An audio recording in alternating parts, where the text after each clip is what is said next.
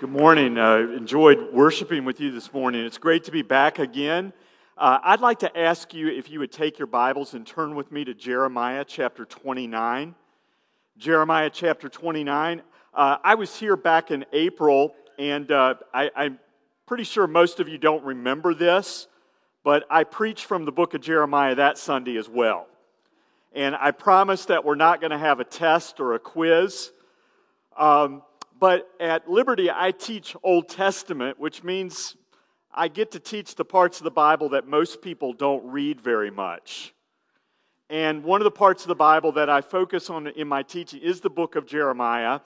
And Jeremiah is actually the longest book in the Old Testament, even longer than Psalms and Isaiah. Jeremiah may not be a book that many of us are familiar with, but there's a verse in Jeremiah chapter twenty-nine that is probably one of the most well-known popular verses in all of Christianity. Uh, if there's a verse that anyone knows in the book of Jeremiah, it's usually the verse that I want to focus on, and that's Jeremiah chapter twenty-nine, verse eleven. And in this passage, the Lord speaks through Jeremiah, and here's what he says. "For I know the plans I have for you, declares the Lord, plans for welfare and not for evil, to give you a future and a hope." And some versions of our Bible even say, "I know the plans that I have for you, plans to prosper you."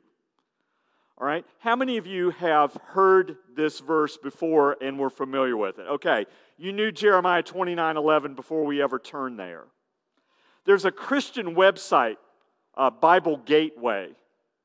Uh, they revealed that in two thousand thirteen, Jeremiah twenty-nine eleven was the most shared Bible verse on their entire website. Often, when Christians are trying to give an encouraging word to each other on Facebook or Twitter, Jeremiah twenty-nine eleven is often one of the verses they share. And we all know that if it's on Facebook or Twitter, it's either true or good theology, right? All right, and, and I think one of the reasons this passage is so popular, Ben Irwin says, it, it sounds like a Christian motivation poster. "I know the plans I have for you. Plans for your well-being and for future." He says, it sounds something like this. "Woke up on the wrong side of the bed? Don't worry. God has a plan for your day. Facing a rough patch at work? Take a breath. Your future is bright. Money's a bit tight? Relax. And don't worry. God is going to prosper you." In fact, one well-known Christian writer says this, uh, based on this verse, "Wonderful changes are going to begin to happen in your life as soon as you begin to live your life on purpose." Okay, and one of the things that I like to do when I'm preaching is try to motivate and encourage people. That's usually a good thing. But I want us to see this morning that one of the problems is that Jeremiah twenty-nine eleven is not a motivation poster. In some ways, this passage reminds me, uh, it's, it's sort of like the Old Testament version of Philippians four thirteen, which is a verse that we also know and see a lot on Facebook. "I can do all things through Christ who strengthens me." My son, after playing sports for a number of years, has said, "That verse is the athlete's catch-all verse." You see it everywhere. I've seen it on gloves in baseball that have missed ground balls. I, I've seen it on bats that somehow mysteriously did not make contact with what they were swinging at. And one of my friends, uh, Wayne, who's a marathon runner, said, "I've seen people with T-shirts that say Philippians chapter four, verse thirteen on it, sitting in the grass, rubbing their legs with cramps after twenty-one miles." You see, the problem is, is that that's not a verse about scoring touchdowns and hitting home runs. It's a verse about God giving Paul the strength to fulfill the calling that he had placed on his life. And Jeremiah twenty-nine eleven is like that. I think actually if we understand what this verse means, it actually tells us something that's even better than what we see on Facebook and Twitter. There's an old saying it, about reading the Bible, and, and it's true sometimes of the way that I often read it. It says, "Wonderful things in the Bible I see, most of them put there by you and by me." And what I'd like to see this morning is, what does Jeremiah twenty-nine eleven mean for us and promise us? But I, I think we know this and realize this. First of all, it is not a promise of personal prosperity. It is not a guarantee that you are going to live a life of health and wealth. And you might have thought, well, I didn't need to come to church to know that. I could have checked my checkbook, and I knew that already. Okay, but that's not what this passage is promising. A while ago, a television evangelist announced that God had told him to buy a sixty-five million dollars jet. And he wanted his supporters to pay for that jet. He said that it would only take two hundred thousand people giving three hundred dollars each to make this a possibility. Jeremiah twenty-nine eleven is not a promise that he is going to get his airplane. The same evangelist wrote a book called Total Life Prosperity. fourteen steps on how to have a successful family, financial blessing, and physical well-being. And who could want more than that? It's easy for us, I think, as, as American Christians to believe that God has promised us prosperity. We're doing pretty well.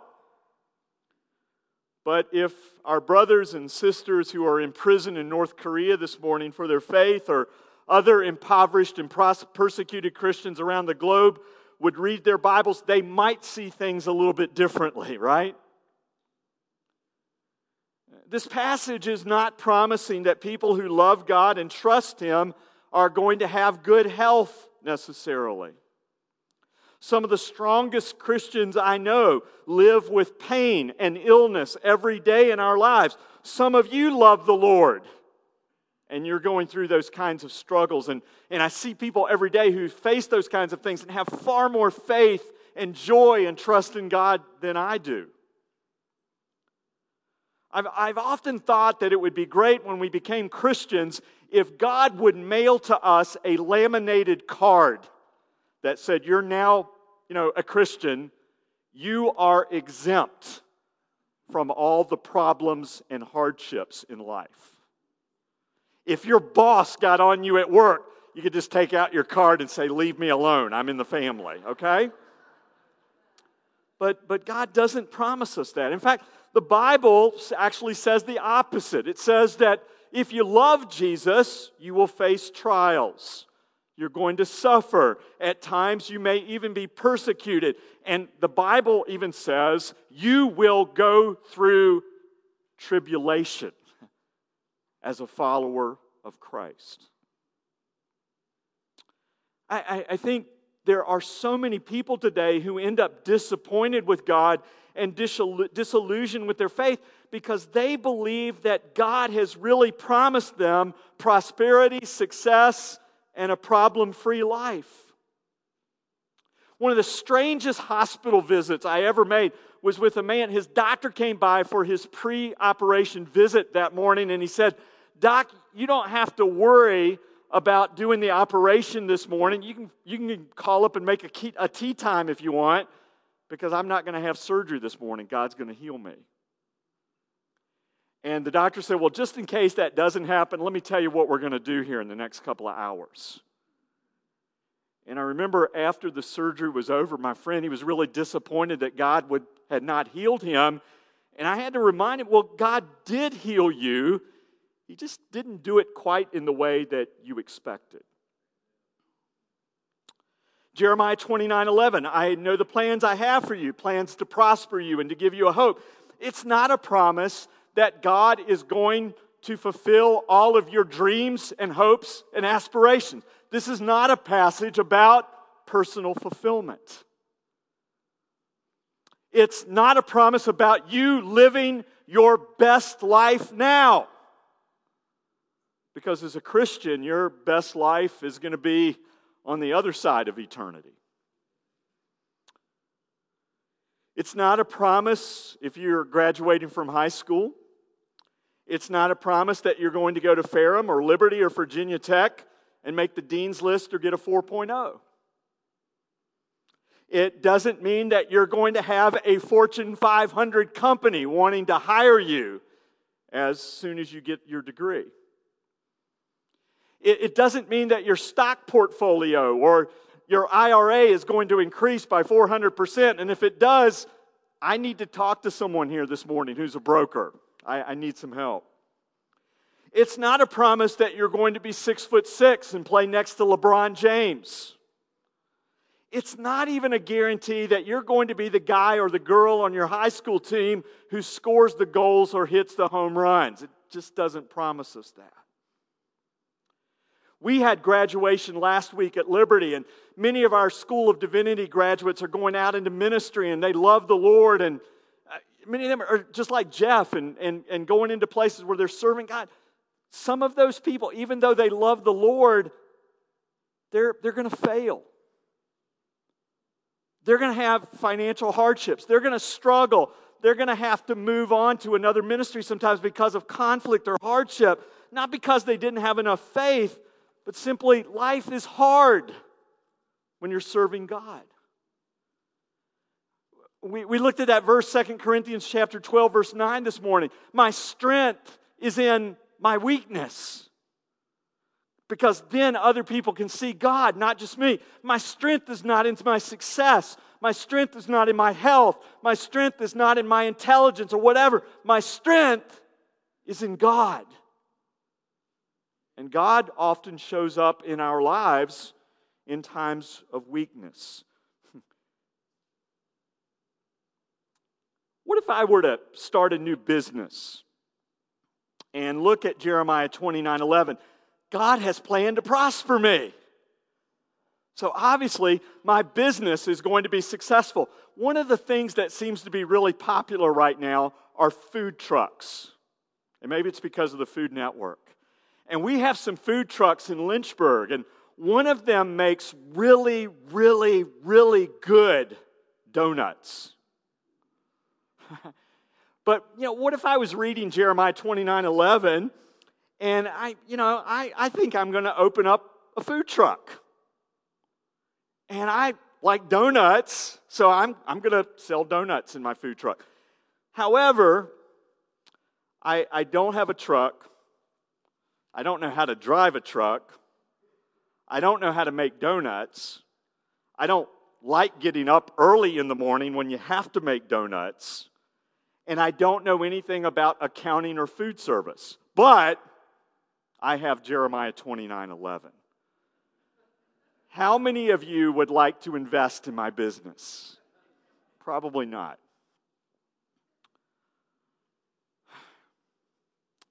Okay, so I think we've gotten an understanding of what Jeremiah twenty-nine eleven is not about, but the starting point for sort of understanding this passage is to realize that this verse does not stand by itself. We have to understand Jeremiah twenty-nine eleven in light of the context of the whole chapter of Jeremiah twenty-nine and in the immediate context of verses eleven to fifteen.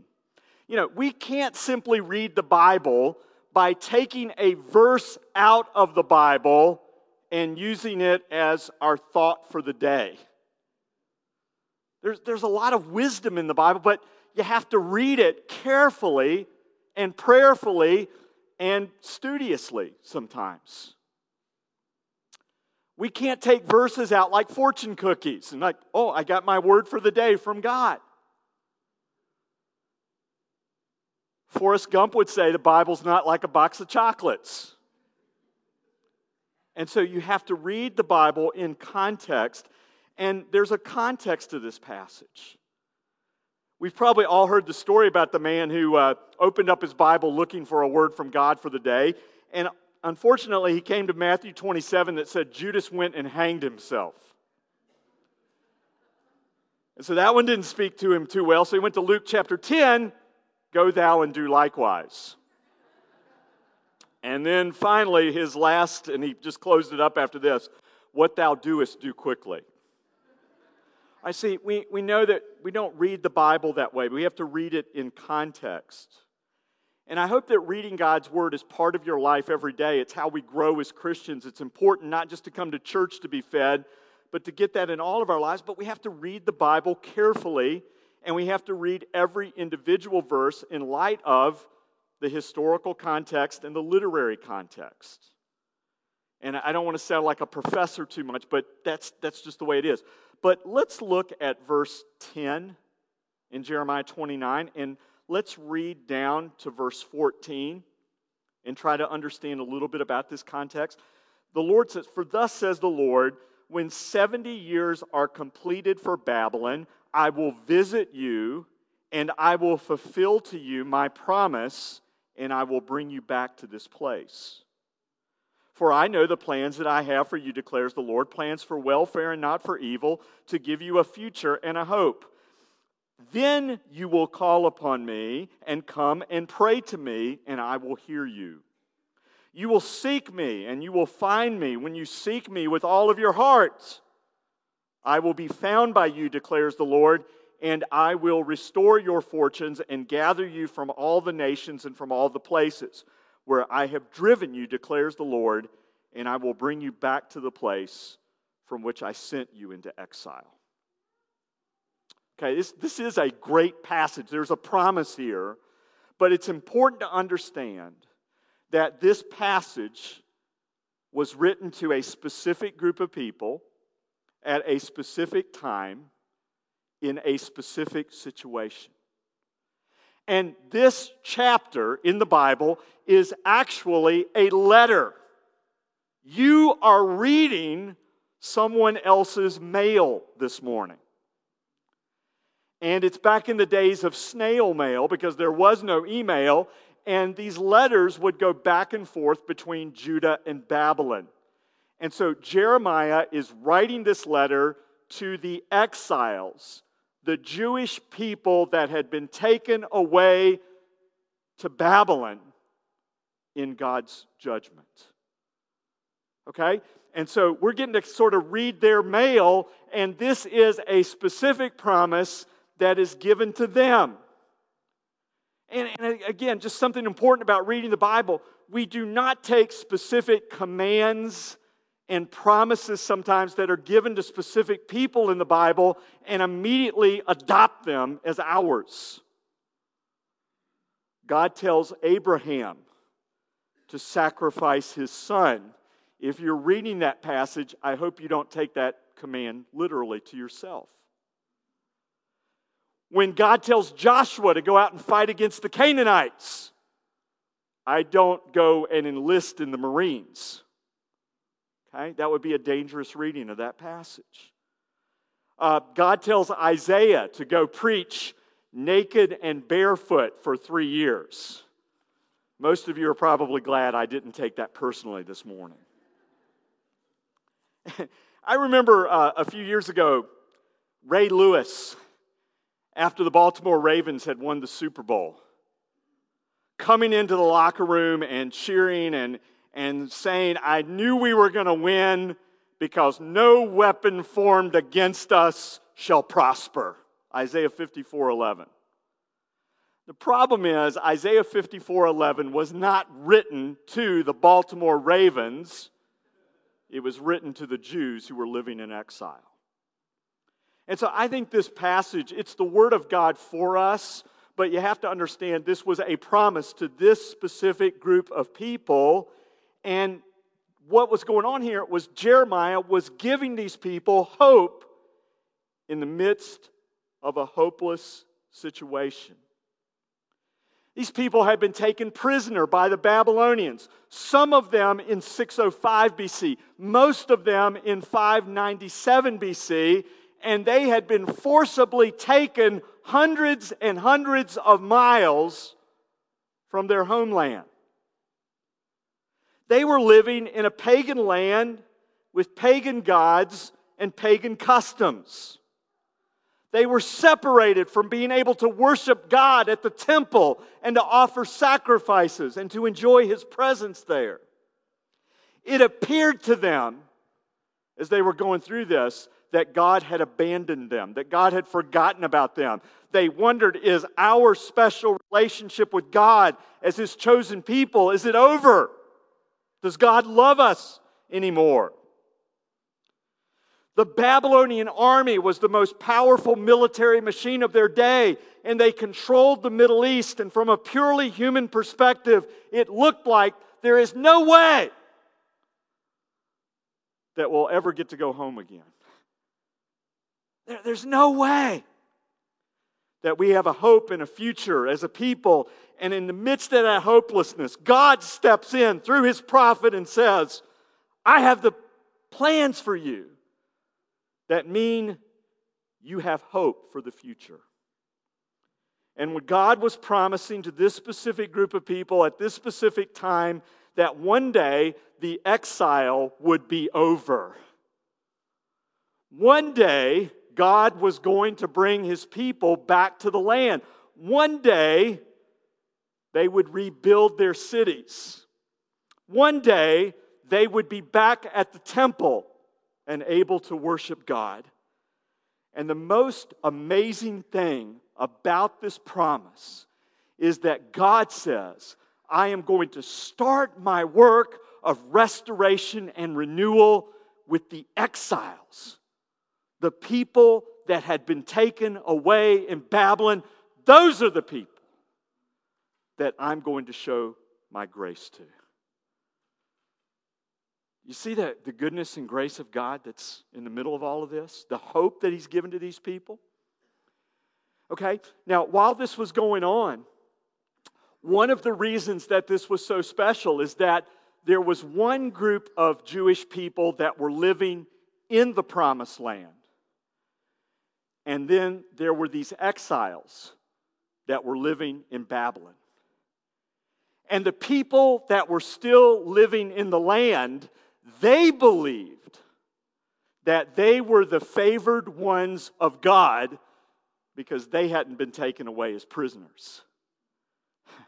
In fact, in the book of Ezekiel, they call themselves the choice cuts of meat. We're prime rib. That's why we got to stay home. And God sent the corned beef hash off to Babylon.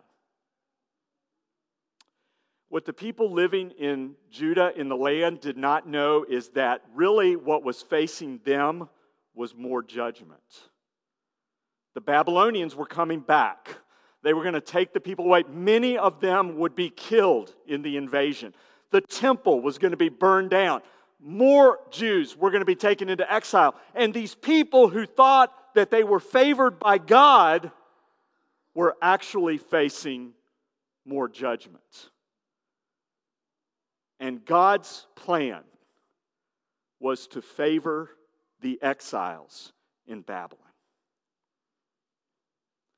In Jeremiah twenty-four, Jeremiah says, the bad figs that are rotten and that will be thrown away are the people living in the land. The good figs are the people that have been taken away to Babylon. And they were not good figs because of the way they had lived their lives. They were sinners just like everyone else. But they were good figs because God had determined that He would bless them and restore them and renew them in His grace and in His compassion.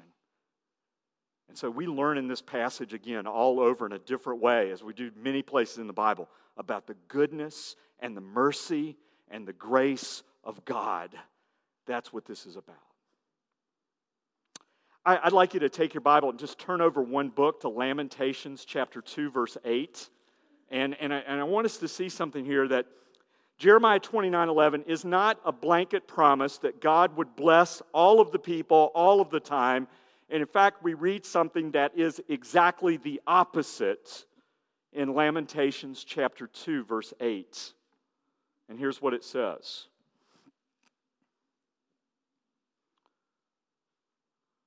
Lamentations chapter two, verse eight. The Lord determined to lay in ruins the wall of the daughter of Zion. He stretched out the measuring line. He did not restrain his hand from destroying it. He caused rampart and wall to lament, and they languished together. I want you to notice the word there, the Lord determined. It's the same word used there that we have in Jeremiah twenty-nine eleven, where God says, I know the plans I have for you. His plans for the people in the land, judgment. Lamentations two eight. His plan for the Jews that were living in exile, forgiveness and restoration. And that's what Jeremiah twenty-nine eleven is all about. It is giving people hope in the midst of a hopeless situation. I think to get the full picture of what Jeremiah twenty-nine eleven is about, if you want to go back there, there are a couple of other things that we need to remember as well. First of all, this is not a passage given to individuals. God's going to make me happy. God's going to prosper me. God's going to bless me. This is a passage given to a group of people, to the exiles. And at the same time that God was giving them good news, Jeremiah was also sharing with them some bad news. Okay? This is not a passage about a problem-free life. These people, where are they living? In Babylon. They have already experienced the judgment of God. They are already living in a place where they would prefer not to be living. And sometimes those kinds of experiences are going to happen in our lives. And Jeremiah tells them something in chapter twenty-nine, verse ten, that they really did not want to hear. He tells them, you are going to be in Babylon for seventy years. seventy years. Now, when you think about seventy years, what does that make you think about? It's a really long time. When I was in high school, I thought thirty years was a long time. But seventy years, it's not just a long time, it's a lifetime. And what it means is, is that the people who got that letter and opened it up and said, well, wonder what the prophet has to say to us, the first thing they, that stands out, you're going to be here, most of you, for the rest of your life. This was a passage and this was a promise that parents would have to pass on to their children, because most of the parents are not going to be around when the fulfillment comes about. In fact, if you go back to verses four to seven of chapter twenty-nine, here's what Jeremiah says. He says, build houses, plant gardens, get married, find spouses for your children. In other words, settle down in Babylon. You're going to be here for a long time. Psalm one twenty-two told the Jews that they were to pray for the peace of Jerusalem. Jeremiah here tells the exiles that they are supposed to pray for the peace of Babylon. That almost sounds pagan. But they're supposed to pray for the peace of Babylon because they're going to be there seventy years. Okay? So Jeremiah twenty-nine eleven is not a motivation poster. It's not, hey, everything in your life, it's all going to work out and be good and happy and peaceful and joyful. For these people, there was the hardship of seventy years living in exile. And if you want a better idea of what they really wanted, you can go back to chapter twenty-eight, and there's a story there in Jeremiah twenty-eight where one day Jeremiah is preaching out in the streets, and he puts an animal yoke on his neck and wears it around the city as he's preaching. And he tells the people, just like I'm wearing this yoke, you're going to be taken into bondage in Babylon. And, you know, just a very kind of negative message. In the middle of his sermon, and this has never happened to me, I hope it doesn't happen this morning, someone came up to the front, another prophet by the name of Hananiah. And Hananiah grabbed the yoke off of Jeremiah, smashed it on the ground, and said, "Don't listen to Jeremiah." In two years, King Jehoiachin and all of the exiles will be back home. Good days are ahead. And the exile will be over. That's what the people wanted to hear. And I'm sure if they took a love offering that day, Hananiah would have got a better offering than Jeremiah did. Because Jeremiah told them, seventy years, you're going to be in exile. Jeremiah twenty-nine eleven was not a solution to their problem instantaneously. Things were going to get worse before they ever got better. And there's a light at the end of the tunnel, but that light is a long way down the track. I, I hope this morning, the next time that you see Jeremiah twenty-nine eleven on Facebook or Twitter, you'll think about what's going on there. But you may be saying, all right, you, you've kind of told us what it means for them, but so what? What does it mean for us? I've been reading somebody else's email. What does God want me to learn from this? And real quickly, I want to just share four things. As the Word of God, I think Jeremiah twenty-nine says this to us. First of all, there are flashing warning lights on this passage. There's a warning before you ever get to the promise. And the warning is, is that we need to remember that God often corrects and disciplines His children when they go His, when they go their way rather than His way. Along with, I know the plans I have for you, there's also this warning that God takes disobedience and sin in our lives very seriously. Even if we know Jesus, even if our sins are forgiven, disobedience can have some really negative, harmful consequences in our lives. Here's what we read in the book of Hebrews, which is in the New Testament, by the way, Hebrews chapter twelve. My son, do not regard lightly the discipline of the Lord, nor be weary when reproved by Him. For the Lord disciplines the one He loves, and He chastises every son whom He receives. It is for discipline that you have to endure. God is treating you as sons. For what son is there whom his father does not discipline? If you are left without discipline in which all have participated, then you are illegitimate children and not sons. Besides this, we have had earthly fathers who disciplined us, and we respected them. Shall we not be much more subject to the Father of spirits and live? And so God loves us, and God cares about us, and God has made us part of His family. And because of that, there are going to be times when we get off the path where God's going to bring painful things in our lives to draw us back to Himself. And Hebrews says, if God doesn't discipline you in that way, you're not a Christian and you're not one of His children. And so God loves us in the same way that we love our children. You love your children too much to allow them to eat candy bars for dinner. You love your children too much to let them put their hand in the moving blades of a ceiling fan. You love your children too much to let them ride their bikes out on two twenty. And God loves us too much to simply allow us to go our own way. God loves you too much to let you chase after things that are going to hurt you or bring harm into your family.